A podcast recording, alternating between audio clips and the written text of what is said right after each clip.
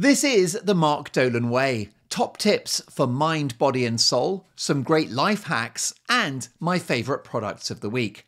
This show is available on all podcast platforms, or you can watch it. Just subscribe to the Mark Dolan Way on YouTube and join the Facebook group. Enjoy.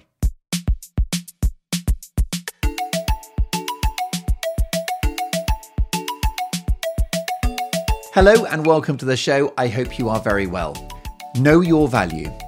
The wrong people have a very high opinion of themselves, an inflated opinion of themselves, and they are overvalued, but they do very well in life. And a lot of the brilliant people are undervalued and they don't fulfill their vast potential. So it's important for you to understand that you're the one that sets that price value on yourself, the share price, if you like. So, what I want you to do is have a think about your many attributes, your many strengths, professionally, and also in your private life, relationships, friendships, and set your value as high as you can. Because most people tend to undervalue themselves. And the issue is that if you sell a message that I'm not really worth it, I'm not that great, if you're too self deprecating, if you undersell, then people will underbuy. You will never get what you're worth. Know your value. So I hope things are good with you. Um, very excited because today is Toilet Tuesday. I'm aware that you'll be listening to this podcast at different times of the week. I think this one drops on a Sunday, but it's currently, as we speak these words, it is Tuesday. And I have Toilet Tuesday every Tuesday. Now, what is that? Well, we used to have a very nice lady that came and cleaned. She was a cleaner. Um, I've never been the biggest fan of a cleaner, and the reason why is I just like having my home to myself. I don't like somebody that isn't a member of the family or a friend in the building. I don't know why. I just, uh, I think it could be I grew up above a pub, and therefore you know, my parents employed amazing bar staff that were just fabulous people, and really they were like friends. But I kind of got used to we'd all be having dinner and stuff, and then someone would sort of come up and they need pound coins, or the Foster's has um, the Foster's has run out, or maybe the ice machine is broken, and there was just that blurring between private and public. And so once I became a grown adult, and then had my own place. I really just enjoyed. It was a novelty for me. This would sound strange to you, but anyone that's listening that's lived above a shop or above a pub or just as you know, if your home is also the business, um, you'll know what I mean. You'll relate to it. That just I love the quietness, the privacy, and so therefore for me, if I sort of wake up and somebody comes round and they're doing the cleaning I'm very polite. I'm too polite. I'm like, morning, how are you? How's the family? And then there's like a really long chat because, you know, I am interested in people and I am, I hope I'm polite. And I'm just not able, it's not my nature to just let someone come in and just not speak to them. do you know what I mean? I couldn't do that Tom Cruise thing, allegedly, of no eye contact with Mr. Cruise you know that's sort of that's a theory isn't it about or the rumor about some hollywood stars that it's in their contract that the crew are not allowed to make eye contact with them. Um, i don't think i'm that bad but yeah i just i will inevitably if someone comes in whether it's the guy checking the gas meter reading uh, if it's a builder if it's the electrician whatever it is whoever comes in then they're going to get a show. That's obviously my weakness. I'm a people pleaser. So if i have a cleaner i'm going to be pleasing the cleaner. And I just, when I'm at home, I just, I, I honestly, I, I love to withdraw. I love, I mean, if I'm on my own, definitely, I just love the silence, you know, just being still, drinking tea, staring out the window, maybe put the radio on or a podcast. And that's it. So, therefore, I've never been the biggest fan of having a cleaner. And then also, and obviously, I feel a bit bad because with this advice, I don't want to put cleaners out of work. Okay. They do a brilliant job in offices, in homes. You might have, you might be lucky enough to have a big home, which has a lot of rooms and just a lot of maintenance.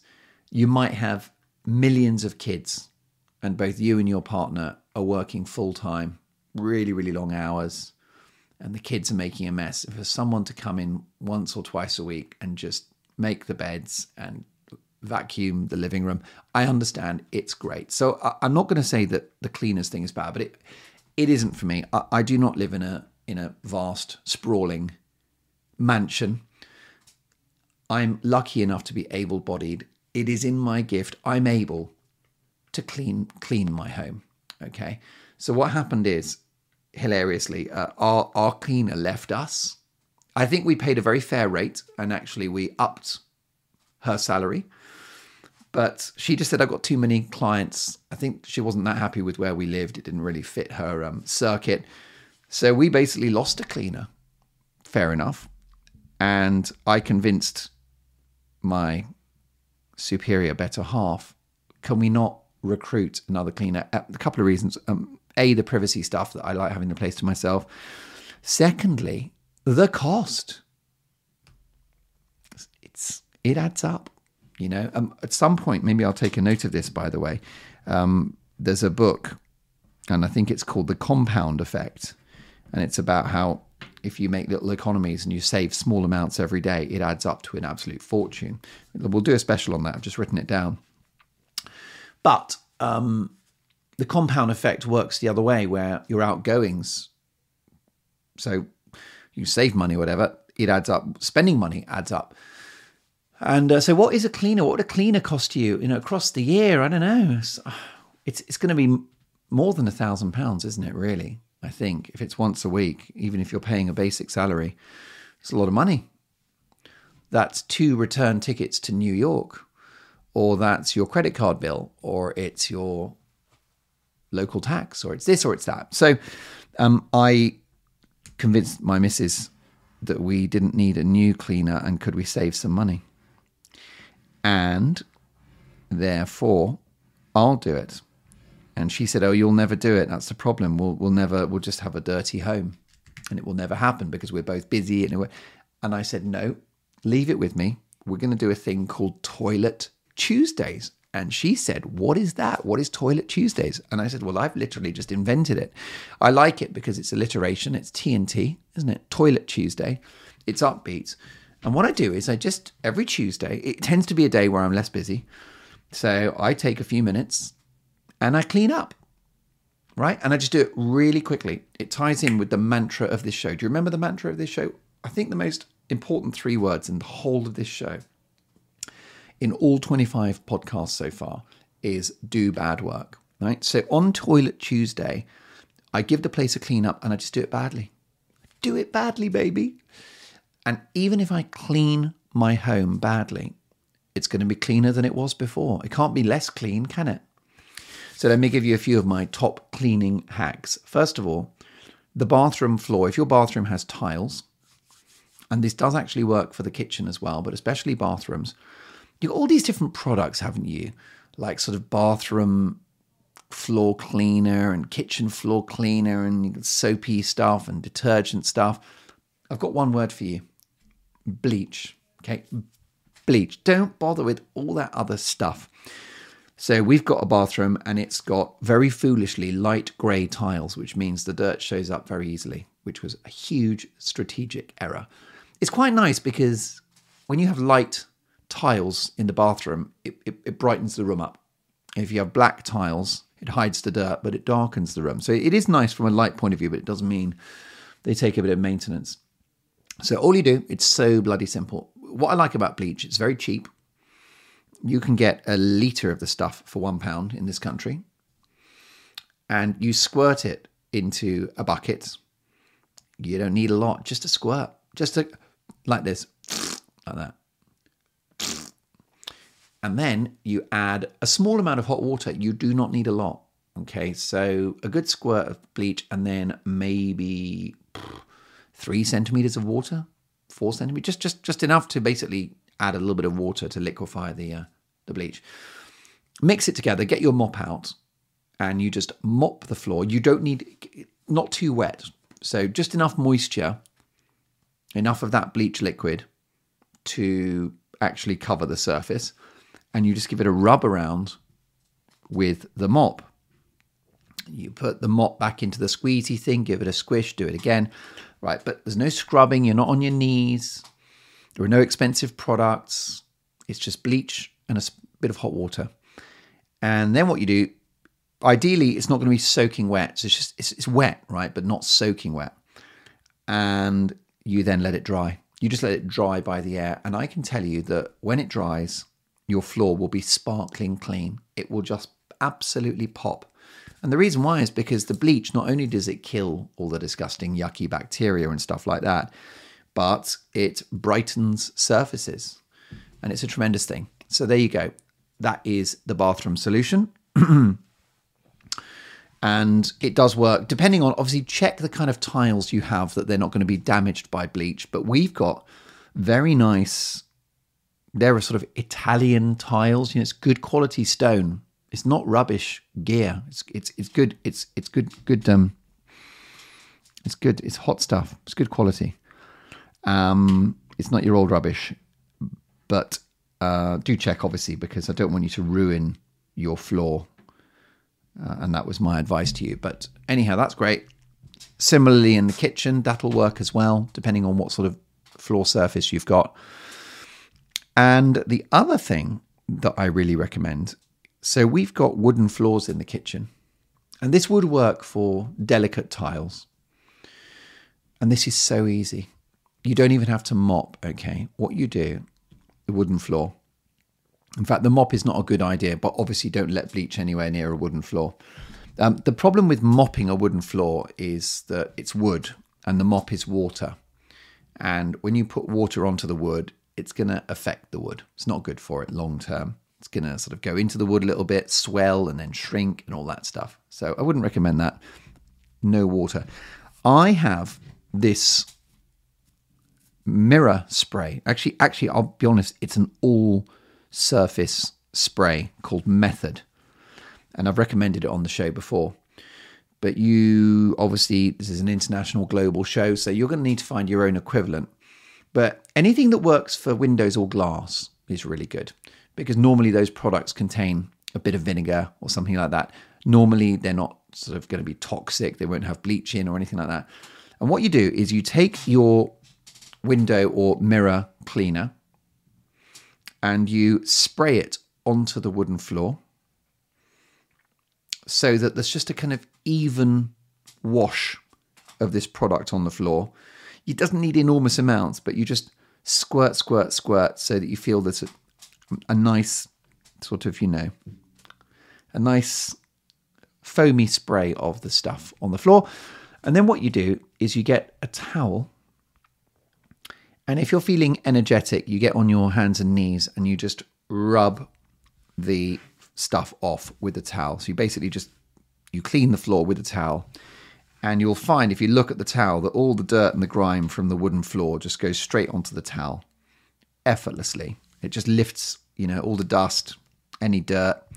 And what's great, especially if your wooden floor is has got some sort of finish on it, like a slight polish, which most wooden floors do, it's going to it's going to bring back that shine. That's why I recommend the mirror and the the um, glass cleaner because you get that lovely shine. And um, if you're feeling lazy or you're in a hurry, you don't have to get on all fours. You take the towel and you stand on the towel in your bare feet and you shuffle along and you just shuffle around the room. And it's great because you're using your own body weight. It's quite good as leverage to really clean that surface and you sort of just shuffle around. Please be careful not to trip up and break your neck because it can be a little awkward and a bit cumbersome. But you shuffle around, and all you're doing, you're basically walking, and as you walk, it wipes the floor. How good is that? Did I invent that, by the way? I don't know if I did. I feel like someone would have thought of that before, but it's certainly something that I do. It takes, so that is a kitchen floor, right? And that's going to take you between the spraying and then the walking and the shuffle that could be done in 90 seconds, can't it? That's not bad, is it? Rather than the mop and waiting for it to dry and thanks, but no thanks. I don't recommend the glass thing for the bathroom floor because of the fact of, of, of the visible dirt. But that said, um, you might have a certain color of bathroom floor where it'll also be enough to have the mirror and glass spray there as well. But I love it. I recommend it. It's easy. Um, what else? if you haven't got time to clean, if you've got wooden floors, by the way, can I recommend wooden floors? If you've got disgusting old carpets, then I would recommend you pull them up, which I did on my own. It's actually not that hard pulling up carpets. Um, when I moved here, there were disgusting carpets which actually had an army of fleas living in them. It was disgusting. I pulled up one carpet and there was just a colony of moths. It was disgusting. I mean, hundreds of these tiny little yellow moths. Horror show. Yuck. Anyway, I took all of this filth. I, t- I, t- I pulled up the carpets, tore them out, throw them, out, th- throw them outside, and then put them in the dump.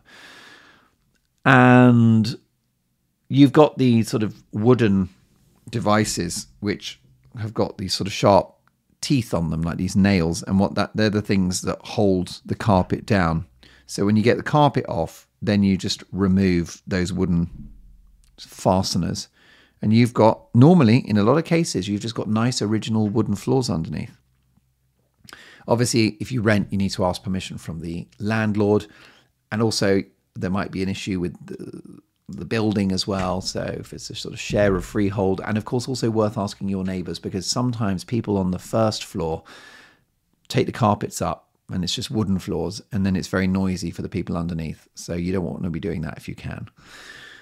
Um, but so, and then what you do is you go to your local hardware store and you rent a hand sander, and you get a mask, and you goggles as well, and you just go around and you sand your floorboards. There's nothing to it. It's quite amazing, and then you can just buy some simple varnish and. You know, I'm a great believer. I might have mentioned this before that when it comes to jobs around the house, anything I can do, I will do, right? So I'm not an electrician, I'm not a plumber, so I can't rewire, I can't fix the toilet, but I can sand a floor. Because it's a machine, you turn it on and you just rub it along and you've sanded it. So uh, if you're feeling brave, why don't you try that? It's really fun, it's very rewarding. Every time I look down at my floors now, I feel a sense of pride, a sense of achievement, and I've saved, I've sanded those floors, so I probably saved £1,500, maybe not bad, is it? That's free money in your back pocket. Have a think about that, by the way. Any jobs around the house, anything that you think you can do, just do it. My motorbike was getting low on oil, right? So it needs a service. And of course, I've got to get that done. But it just occurred to me, well, I can buy oil. They don't, you know, the garage don't have a monopoly on oil. If it's running low on oil, uh, what it needs is an oil change. But for now, I can buy oil, which cost me five pounds, and I'll put that in the motorbike, and then the motorbike's going to run. They don't have any magical solution in the garage. So always think about that. You know, companies that charge you for things, have a think can I do this myself? So you get these food delivery firms, and they say, oh, we'll, we'll, we'll send you food and it will have all the ingredients you need. That is the biggest scam ever. So they come around like, you know, subscription thing and they're taking a lot of money off you every week. And there's like a little chicken breast and there's some spring onions and there's peas and then there's mashed potato. And it's like they've all in these little stupid portions and you've got air miles and then they've had to deliver it. Plus the, I don't know, they'll have made it in a factory somewhere, won't they? You know, it's, it's, and the packaging, of course, it environmentally doesn't make sense. But also, you don't need to do that. Just do it yourself. An amazing thing that I do, I discovered in a farmer's market. Um, again, by the way, I feel really bad because a lot of my advice involves not giving business to people and saving money. But I think you'll agree at the moment that's not a bad thing. So, um, farmer's market had this very nice sort of salmon what would you call it? Salmon spread. There you go, like a like a sandwich spread. And it was so delicious, and we were hooked on it. Salmon and dill, yum yum yum. Anyway, I just you know it was very expensive. I'm always looking to economize, and I just looked at the ingredients, and the ingredients were cream cheese, dill, lemon, salt and pepper, splash of extra virgin olive oil. Ridiculous. Um, there's basically you look at the ingredients. I've got access to those ingredients, ingredients, and I mean, so now I just I just make a pot of that myself. and it's lovely, and I don't have to buy it anymore. Oh, I think a little bit of spring onion as well, but not too much. And of course, you don't have to stick to the exact recipe, do you? But that's it. So anything you think you can do, whether it's cooking, whether it's building services, whether it's a cleaner, have a think can I do that myself? Okay. And you'll find you'll save a lot of money. Plus, it's rewarding. It's rewarding doing these things yourself. Um, the other thing is that it's nice to. Um, I call Toilet Tuesday Toilet Tuesday because there's a sense of occasion, right? First of all, it's a reminder, it's a little signal, isn't it? There's that very good habits book by James Clear called Atomic Habits, and we did a special on that a few episodes ago. Do check it out, where I explain in detail his his ideas. Um, but one of the things he talks about is is is to have little reminders of your habit. So let's say you wanted to learn s- Spanish, then you'd have the vocabulary book just I don't know on the kitchen table, so that when you come down in the morning for your coffee, it's like oh, there's the vocab book, and it reminds you, and it's it removes a barrier from not doing it, basically, you know. Um, so that's that's great, right? And um, the the uh, what um, what Toilet Tuesday does is a you know there's good signaling there because it's the toilet needs to be cleaned and it's Tuesday. So when Tuesday comes around, I feel like well, it's Toilet Tuesday. Um, NGL that means not going to lie. It's the first letter of each word, one after the other. I have sometimes done Toilet Tuesday on a Wednesday or a Thursday or even a Sunday because of a busy week and you don't get round to it. But as a general rule, Toilet Tuesday does happen on a Tuesday um, and it's commitment. Uh, the other reason why I like the idea of Toilet Tuesday is because it's upbeat, isn't it? It sounds fun. Who wouldn't like to be involved in Toilet Tuesday? Maybe invite friends around and can like all sort of stand on towels and shuffle around. Wouldn't that be good? Squirting bleach at each other. Come on, let's have a hashtag bleach party. So, if there are things in life that are a bit annoying, like cleaning your home, why don't you frame it in a positive, exciting way that makes it fun, like Toilet Tuesday? Uh, maybe you need a reward. So, every time you do Toilet Tuesday, you've saved £20, £30, £40 on a cleaner, and maybe you take five or £10 of that and you just treat yourself to something because of Toilet Tuesday, uh, would be a nice thing. Or um, my son um, when he was younger, we needed to get him, encourage him to read, and uh, like I would read to him. And so, my mum, who I love very much, and she was perfect and is perfect, but she made reading sound like a punishment. And she'd say, "Go to your room and read a book." Right? That's not good messaging around books and reading, is it? So with my son, I kind of learned from that, and I would say to him, "Hey." By the way, I probably won't reveal. It's not fair on them revealing their names. So, shall I call my two sons Elton and Bernie? The eldest is Elton, the younger one is Bernie. And I said to um, Elton, I said, "Oh, at seven o'clock tonight, let's let's go upstairs and let's have a reading party." And he said, "What's that?" And I said, "We get all the books out. We just like choose our favorite book, and we just have a, a reading party." And it's a party with books. Now, this is amazing manipulation. It's the power of language, isn't it? But he's like, "Oh, I like parties." don't really like reading, but I do like parties. So that was enough to get it across the line. And we would just go upstairs and we'd grab all these different books and we start reading a book. I'd start reading a book to him and he's like, this one's boring. I said, oh, well, this is a party. It's supposed to be fun. So let's go and have a look at a different book. And then we'd get engrossed in another book. And that became a regular thing. Let's go up early before bed and have a reading party. But isn't it amazing? If you if you give names to things, it does make it more fun. It sells it to you.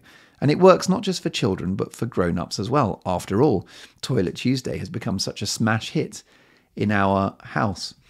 Um, we did the same thing with my sons, including Elton and Bernie, which was the uh, having a homework party where we just sort of get together on a big table and have a, have a homework party for like an hour or half an hour. Uh, the other thing, by the way, if you've got kids or anything like that, if you're struggling to motivate them, and by the way, this also works for friends and loved ones. So, my youngest, Bernie, plays the trumpet, and he's very good, but obviously, practicing is boring and annoying. And I understand that. But he does like it and he wants to do well in it. So, it's my job to help him to practice and to get him practicing, but without falling into that trap of go to your room and practice that's just not the right messaging. It just doesn't work with human beings. Human beings work on suggestion and encouragement and the idea of the possibility of doing things. So that's what's really good about that book, The Chimp Paradox, which we also have done an episode on quite early in the series. Go back and listen to that. I'd recommend that. The Chimp Paradox by Professor Steve Peters. And in, a, in the book, he talks about the difference between the word could and should. So if you say to a child, hey, um, you could just spend 10 more minutes on your homework checking everything.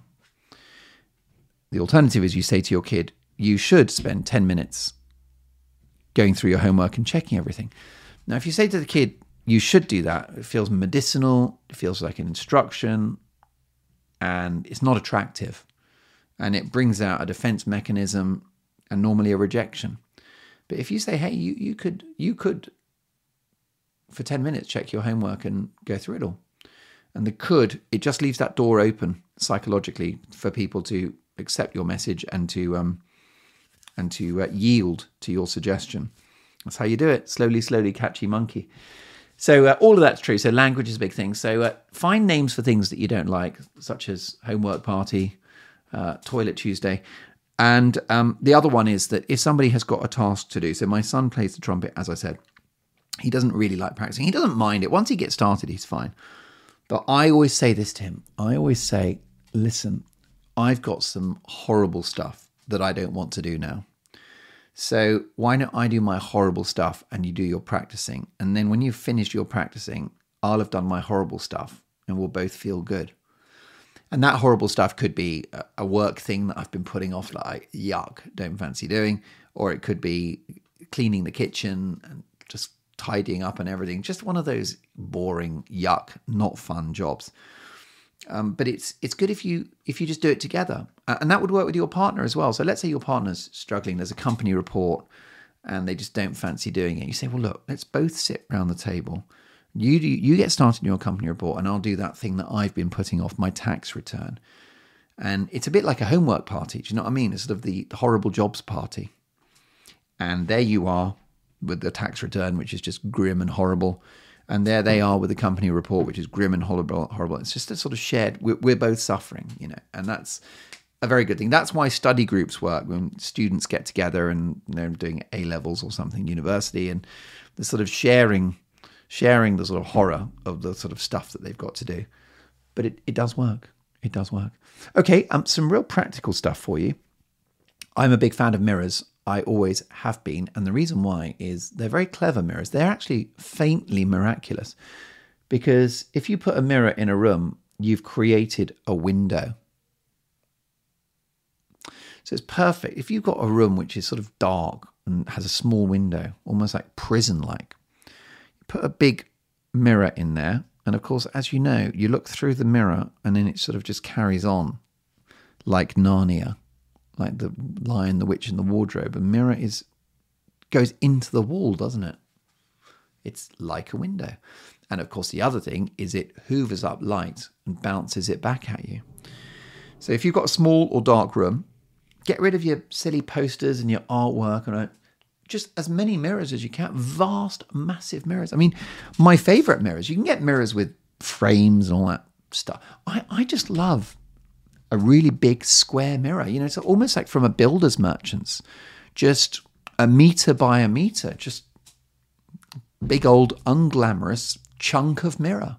Hang it on the wall. It will transform the room. You can't have too many mirrors. So, have you noticed when you go about your life? Have you noticed how people throw mirrors away? Have you noticed like when people do home renovations and stuff like that? There's a lot of mirrors on the street, aren't there? The things that people leave on the street, they leave sort of broken chairs, mirrors, and those those air dryers for, for clothes. You know the, the, the sort of the, those the stand that you hang clothes on. They they always break, don't they? They're always being thrown away. A lot of mirrors. So I am I'm like a magnet for mirrors. So I go around and if I see a mirror, I then go back with the car and then I shove it in the back of the car and I find a place for it at home. We have a surplus of mirrors. And if it's broken, that's not necessarily a problem. So I picked up a mirror a few months ago and it was cracked at the top. So maybe sort of 20 centimeters from from the edge of it, just a big old crack, right? And um, it doesn't matter. It didn't matter. I just um, put some clear tape on it so it didn't get worse. and it's quite a big mirror. You don't really see it. It's not in the eye line. And who cares? Actually, who cares? Even if you did see it, who cares? That's something. Should we do that um, on a future show? Who cares? Let's do that. Let's do a long rant about who the hell cares. I say who the hell. I don't say any swearing because I want this show. This show is aimed at adults, but it's available to young people and children too. And I think I'm going to stick with that. I want this show, I want you be, to be able to listen to it in the car or in the kitchen while little ones are around and not worry what I'm going to say. But I would have said, who gives a you know what? But we know the kids don't want to hear that. You know what I mean because you're a naughty grown up. You are so naughty with the words that you know. Oh, those poor kids. I'm shocked. Yeah, let's do that. Who cares? I'm looking forward to that. Should I do that next week? Come on. Right. Got to get to the point. Good luck with that. Yes. So mirrors. See if there's mirrors lying around. Please don't bring a mirror that's like got loads and loads of cracks on it. And what's going to happen is you're going to cut your hands lifting it into the car. It's going to shatter when you get home and it's going to get splinters of glass in the kids' feet. So, health and safety, be careful. By the way, can I also say, with my um, advice on the, the toilet Tuesday and all that, you know, be careful with all that stuff. You could trip over with my my towel technique. So it's got to be at your own risk. Life is dangerous. I will say that. But I should give that a health warning. And also with the bleach, don't let it anywhere near the carpet because it will discolor the carpet. And also don't let it near your skin. And don't let it near any kids as well, actually. All of the advice on this podcast is at your own risk. And why is that? Because I'm a very silly sausage. Okay? Never forget that. I'm full of ideas, but I'm also an absolute numpty. I'm a very, very foolish person. And it's important that you remember that. Right, so mirrors. Oh my God, I love mirrors. So, anyway, here's the absolute game changer for you. Are you ready for this? I mean, this this this piece of advice is so good that it makes me think, oh, you know, really, this podcast should cost like a hundred pounds an episode because, th- well, not every episode, I think you'll agree, but this is this advice is worth a hundred pounds. Do you know IKEA? I'm a very big fan of IKEA, the Swedish superstore furniture maker. I like IKEA because what they did is they democratized home furnishings. When I was a child in the 80s, things like tables costed a million pounds. I really mean it. You know, sofas, tables, beds, it was a lot of money. It was hundreds and hundreds of pounds. I remember my parents in the mid 80s, maybe early, early to mid 80s, they bought a bed for a thousand pounds, right? In the 80s. Right? And they were not they were not rich people, but it was like a really good bed. And it's like, well, it's a big investment, but it's our bed. We're going to sleep in it every night. And I must say, they have had that bed for about 30 years, right? So they've got the money back. But can you imagine how a thousand would be a lot now, wouldn't it? Imagine how much that was in the 80s. And so now you can go to IKEA and you can buy a bed for 150 pounds. In fact, there's a really good bed frame at the moment, a wooden bed frame, double bed frame, and I think it's like 29 pounds without the mattress. What the hell? I can't believe it. So I do love, I've got to say, I love IKEA. I love how cheap it is. Um, they're actually quite good on the environment about sustainable and all of that. And so I find their stuff lasts, actually. It's not bad might have mentioned to you this before. This is controversial, but if you've got IKEA furniture, if you're absolutely certain that you love it and you're committed to it, and you're worried about it sort of falling apart, you can assemble it and use wood glue as well as the as well as the actual nails they give you and the screws they give you. You can assemble it with wood glue plus the nails, and then that is it forever. But the only problem with that is you can't disassemble it or recycle it. So you've got to be sure that this is a forever bed but it's, it's not something I've actually ever done, but I can't say that I would rule it out. I wouldn't rule it out if it was one of those IKEA tables that I love but just relentlessly wobbles. I would at that point I would I would I would press the nuclear button and go for the hashtag wood glue. So you go to IKEA And IKEA, by the way, the reason why, is if you noticed, I don't talk about a lot of shops because we're all over the world and you may not have this product or this shop. But I'm hoping a lot of you are within reach of an IKEA. And even if you're not, make a trip of it one day. Have a road trip and go to an IKEA, even if it takes three hours to get there. It'll be worth it. I love that shop. It's, I actually, I'll be honest with you, for me, IKEA is such a great place to be. You could almost raise your kids there. Do you know what I mean? You could literally just sire a family at a big IKEA. It's got that amazing cafe with the meatballs, the unlimited coffee, Swedish coffee. What's that all about? And unusual jam made with berries only available in the Nordic countries. It's a real Scandinavian jam. These magic IKEA berries, probably genetically modified. Flat pack berries. And the salads. And oh my God, I love IKEA. The biscuits. The got this lovely cordial, again made from magic Swedish berries. Swedish beer. Have you noticed something so exotic? You know, you go to uh, IKEA and they've got these like, four packs of this sort of Swedish beer, and it's probably in Sweden, it's probably like the worst beer ever. But it's like it's just got a foreign language on it with Swedish words. And there's a word that looks a bit like beer, but it's kind of beer, beer, beer, beer, you know, and you're like, I think that's Swedish for beer. Can you tell I'm a linguist, by the way? Um, yeah, the novelty of it is is something is quite hard to get get over. Um, that's why I'm obsessed with foreign supermarkets. Wherever I travel, my first I'm straight forget about monuments and great, you know, sort of landmarks and stuff. I'm like, get me the equivalent of Tesco in Barcelona, and I am just I am all over that like a rash see all the different products with Spanish words on it. And it's just like, what a journey. What an excitement. This is what I came here for. I don't need La Sagrada Familia, which has taken 200 years to make by the genius architect Gaudi.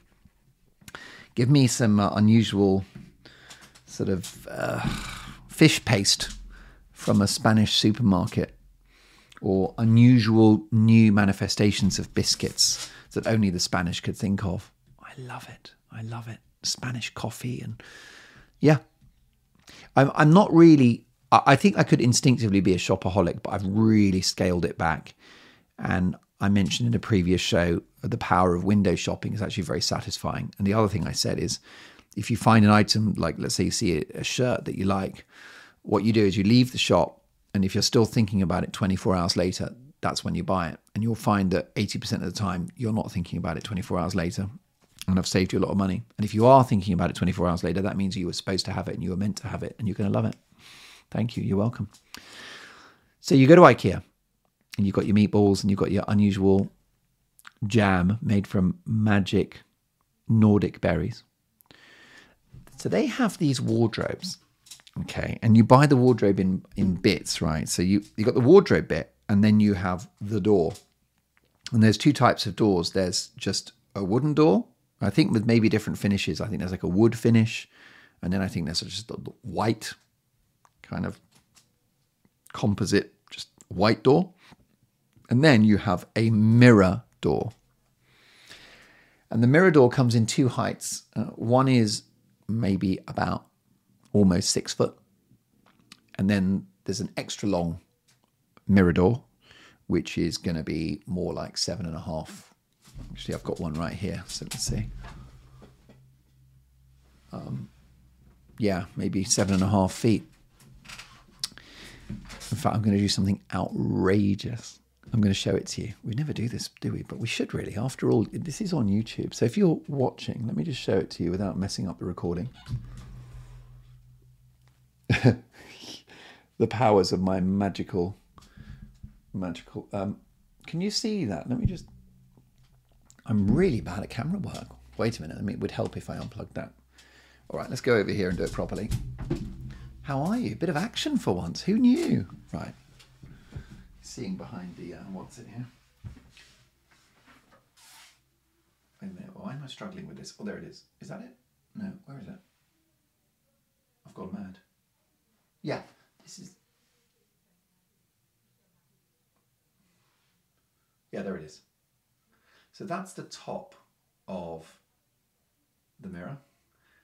And it goes all the way down. Kind of would be helpful if I did a zoom out, wouldn't it? Maybe if I just, I can't see you now, but does that give you an idea? So that's the whole thing.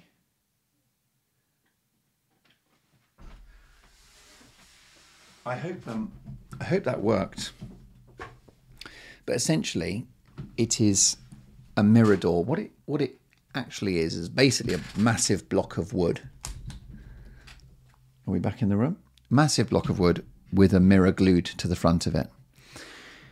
And what's amazing about IKEA is you can just buy the door. You don't have to buy, isn't that amazing?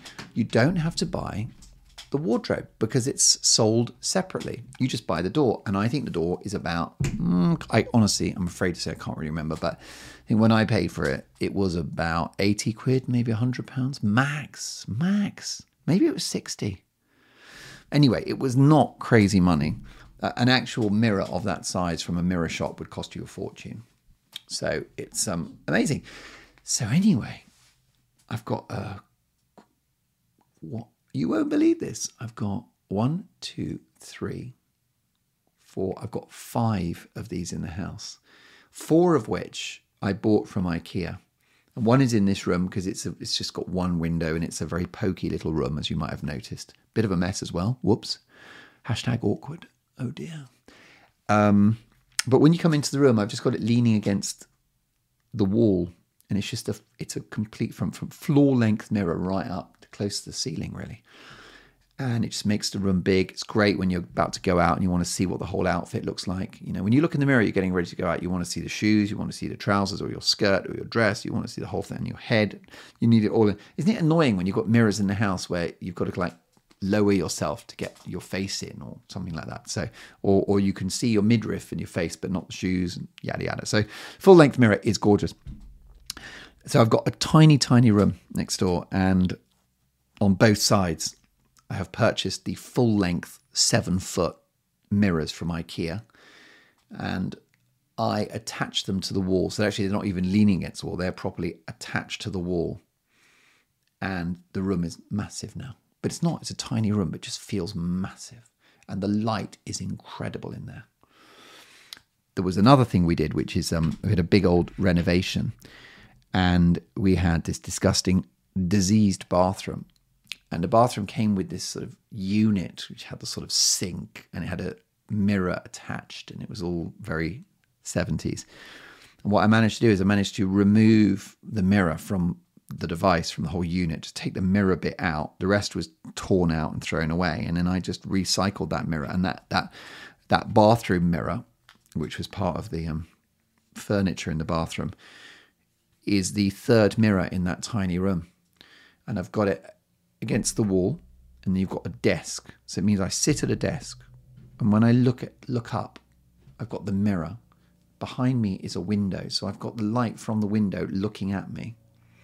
It's not claustrophobic because it would just be a wall, but instead it's the mirror so I can see through it. It's three dimensional, like Narnia.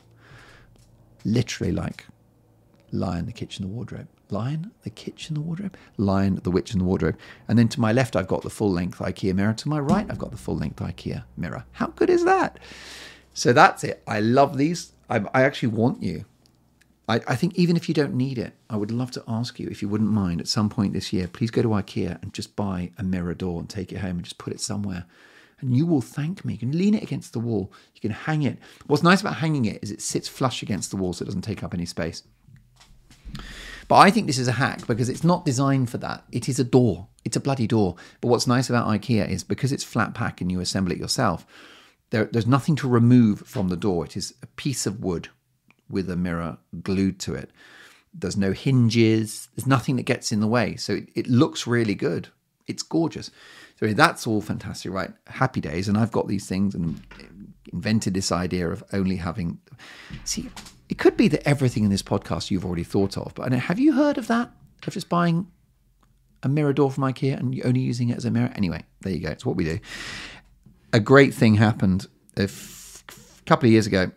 I was driving along, riding along on my moped, enjoying the freedom of two wheels, and I went past a house, a small London house that had clearly had a clear out, and everything was in the front garden. And you know that I'm always on the lookout for stuff people are throwing away, and I'd like you to be on the lookout because it's amazing what great stuff people throw away. It's treasure, let me tell you.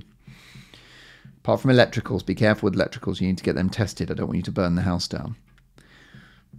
And also things like old sofas, look out for dangerous foam and oh god, you know, I'm going to put you off now, aren't I? Anyway, I'm going along and I see this house and I've got this radar for good things that are being thrown away. It just something flagged. You need to look over in this direction. And there was an IKEA mirror door just leaning against a load of other stuff they were throwing away. And it was in mint condition. So I went about, I couldn't I couldn't I wasn't able to take it at that point. But I took that same route the next day in my car and it was still there. Can you believe that that treasure was just sat there? No one using it, no one taking it away. I can't believe it. It's like a pot of gold at the end of the rainbow. Shoved it in the car. And that was number five. So I think that is, that is mirror door number five, I believe, if my mathematics are correct. This takes me to a couple of other things. Lighting in the house. Um, get away from a single light bulb hanging from the ceiling. Okay, that is very last century. I'm not going to say to you that you should get lights fitted because that costs an extortionate amount of money. Only do that when you're doing a complete job on the house and you're like, you've got an electrician in and you're tearing down walls. That's the point where you can have very nice lights which are sunk into the ceiling. They look really good. I'm a very big fan of dimmable LEDs. They don't get hot, they're incredibly energy efficient. And I've got LED lights that on the on the packet of the LEDs that I bought, it said guaranteed 25 years. I beg your pardon. What? So they're brilliant, brilliant, brilliant. I love, love the LEDs. I also like the light. By the way, it's very important that when you buy, if you buy LED bulbs, you can get a very kind of clean white light or you can get a warm light. Please try and get warm LED because LED can be very shrill. It can be very clinical and cold and sterile very good friend of mine did amazing work on their place, but the lighting it was the it was the uh, it was cold LED, and it ruined the place. I mean, I would say ruined. Really nice kitchen, open plan kitchen, spilling out into a garden. Lovely place, very nice. But a cold white light. It was so bad in the evening. It was all in this sort of kitchen living room with this sort of bright Gestapo pale light. It didn't feel. It felt like a, a canteen from the 80s. So just get the warm variety. Always. I just always. I don't think there's ever an argument for the cold light. Go for that. I love LED. A little bit more expensive, but you won't replace it. And it's safer as well. I'm obsessed with safety today. What's wrong with me? I've turned into a nervous wreck. Is this a panic attack I'm having? Um, can we just stay briefly on danger? Um, I'm going to say something which is controversial, which is I would say please don't have candles because I know of someone's home that burnt down because of candles. It's terrible how people do it. You know, you get these candles in a candlestick and the candle's like wobbling around and they people still light it. Or they sort of like trying to melt it into an old wine bottle. Are you out of your tiny mind? So candles bother me. Also, apparently, they're not that good for the air that you breathe. I think that they um, emit little tiny amounts of sort of carbon so I think actually they pollute the air, probably to a very low extent, but it's not great, is it? I hate scented candles, by the way. And you know me, I don't use the word hate very often because hate's not great. Thank you, you're welcome. But I don't like smelly candles, very artificial, yuck. Um, but the fire hazard from candles, I just, just don't do it. Don't do it. Seriously. If you've got to, I might let you have tea lights, okay? And the tea light has got to be in a proper holder which is like bigger than the tea light and deeper. I might let you have that, but not please, not the rest. Honestly, I'm, I'm I find I love candles. The light from them is beautiful, but it, it troubles me. the hazard. And I bet you there are firemen and firewomen listening to this going, Well done, Mark. Candles are a disaster. Um, please put a smoke alarm in every room. Sometimes you know, the builders now, new new homes, they've got to have a smoke alarm in every room. But if you're, let's say you're staying somewhere and there's no smoke alarm in the room, just pop to the supermarket and buy one for six pounds and just put it, you don't have to hang it up even, you don't have to install it, you just leave it on a shelf. Because when you're asleep, if there's a fire, you actually don't hear, people think, well, if the house is on fire, I'll know about it. Like, no, you, you won't because it's silent. And it's the smoke that actually kills you, normally not the fire. So please make sure that your smoke alarms are up to date and that there's one in every room. You can't have too many, basically.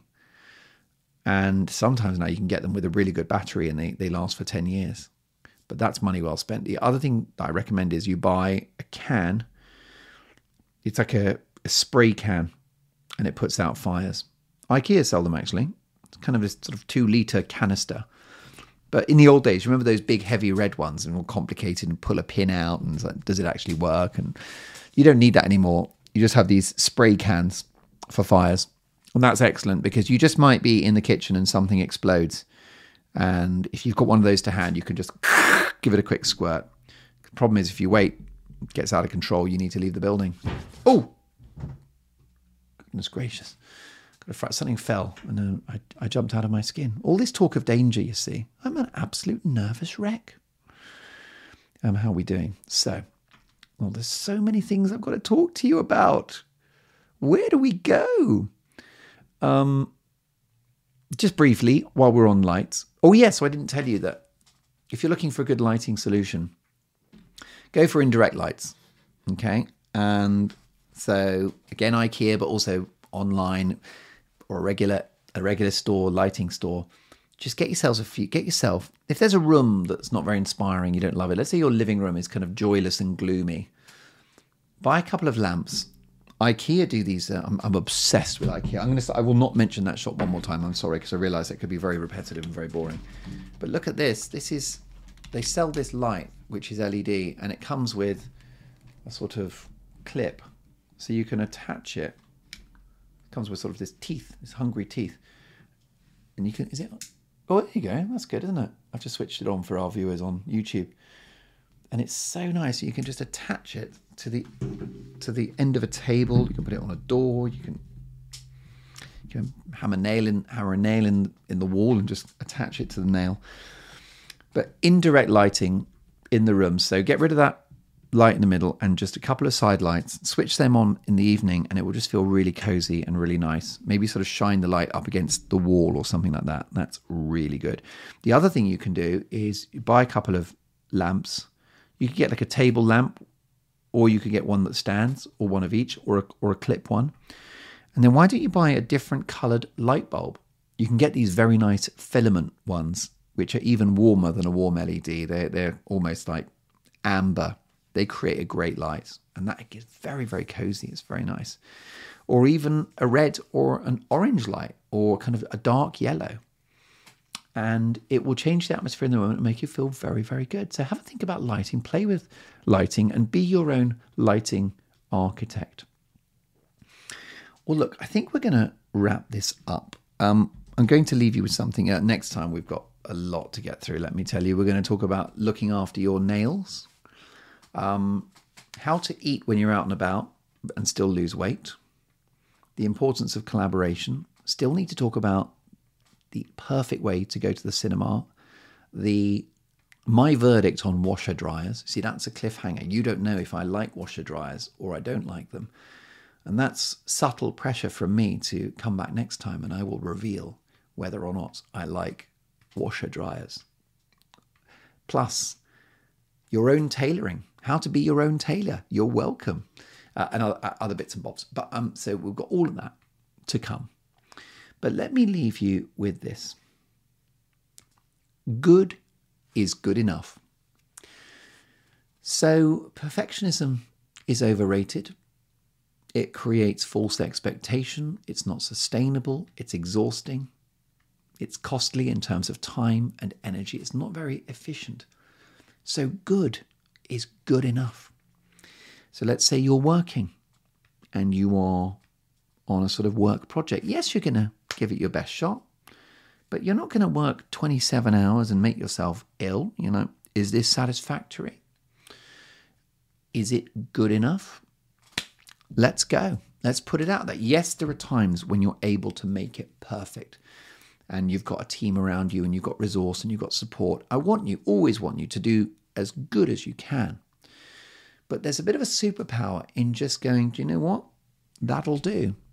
Um, I found that with my show, my TV show, which I thoroughly enjoy doing. But there have been times when I put so much into it that by the time I get on air, so so much preparation. By the time I get on air, I'm actually already exhausted and I'm done. It's like I've done a day's work. Now I've got to do a show. The performance suffered. So now some of the preparation, I'll be like, okay, there's an interview and I've got some questions and I've got I've written an introduction. Could probably spend another hour on it, but is it okay? Is it is it good enough? It's good enough.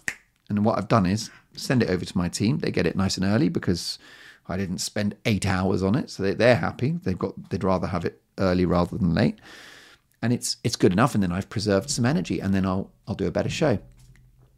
So whatever it is in life, you know, it's it's good enough. Does the job.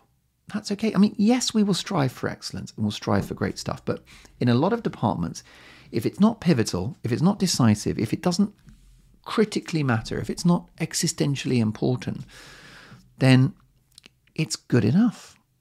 Okay. Um, so let's say hotel. Let's say that you are staying in the Bahamas. Beautiful place to be. Let's be honest, the main reason you're in the Bahamas is the sunshine, the food, the locals, the culture, the landscape, the swimming, and being on holiday, right? And then the hotel is like, there's a better hotel called the Excelsior, but it's a lot of money. And then there's a, another hotel called the the Hotel That'll Do, right? It's the That'll Do Hotel. And that hotel is good enough. it's good enough. Right? It's not great. It's not going to win any awards. It's not five star. Or four, or three. It's two and a half, really. But you know what? There's an air conditioning unit in the room. They do breakfast. Right, it's fine. It's good enough. They've got coffee. You need coffee in the morning. That wakes you up. It's good enough. There's a bar where they sell bizarrely sell Swedish beer with like weird Swedish words on it, and it just says beer, which you know is probably Swedish for beer. And you know what? That hotel is good enough. It's good enough. It's good enough. It's good enough. It's good enough. It's good enough. It's good enough. It's good enough. It'll do. Is the hotel good enough? Yeah, it's a lot cheaper than the Excelsior, and it's good enough. Why do I say that? Well, for God's sakes, most of the time in the hotel, you're going to be, when you're in the hotel, you're sleeping. Why do you need to be asleep knowing you're in a nice place asleep? You could be, you could be asleep in a dumpster truck and it wouldn't matter because you're asleep.